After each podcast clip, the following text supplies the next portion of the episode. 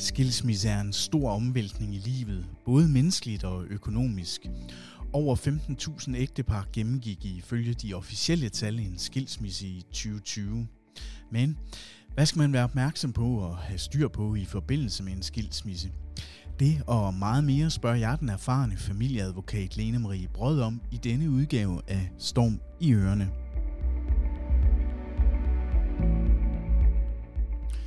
Velkommen til dig, Lene. Tak for det. Sådan helt lavpraktisk. Hvordan bliver man skilt? Øh, jamen, helt lavpraktisk, så foregår det digitalt i dag. Og det vil sige, at man øh, bruger sit nem idé, øh, og så går man ind, og så sender man en anmodning ved at underskrive med sit nem idé. Øh, og den kommer så ind til familieretshuset, som er dem, der øh, tager stilling til skilsmissesager. Og så får den anden ægtefælle øh, en frist for at svare på det. Øh, så det er sådan, sagen den starter op, kan man sige. Og hvad er det så, jeg skal være opmærksom på i forbindelse med en skilsmisse?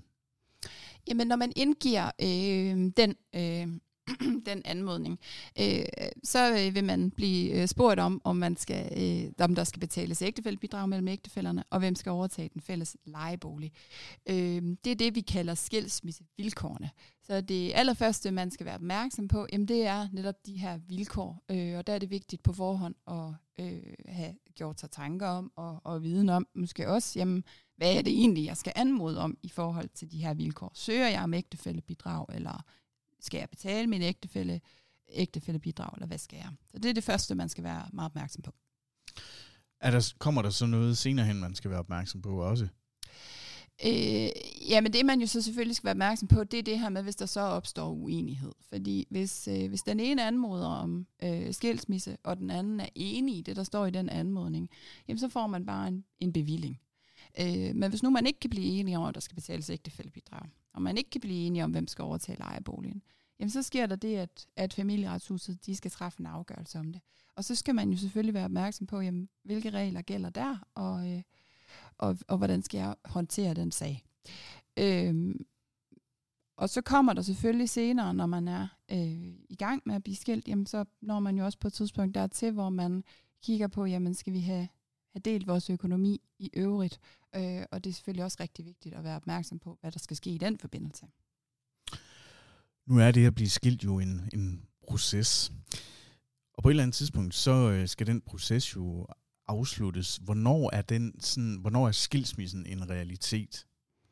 Jamen selve øh, skilsmisseprocessen, og det vil sige det juridisk at blive skilt og ægteskabet ophører, øh, det bliver afsluttet enten når man er blevet enige om de her vilkår, og familieretshuset har udstedt en bevilling, øh, og alternativt bliver det afsluttet, hvis man ikke er enig, så bliver det afsluttet, når der er truffet en afgørelse om det. Øh, der, vil, der vil selve skilsmissen være endelig.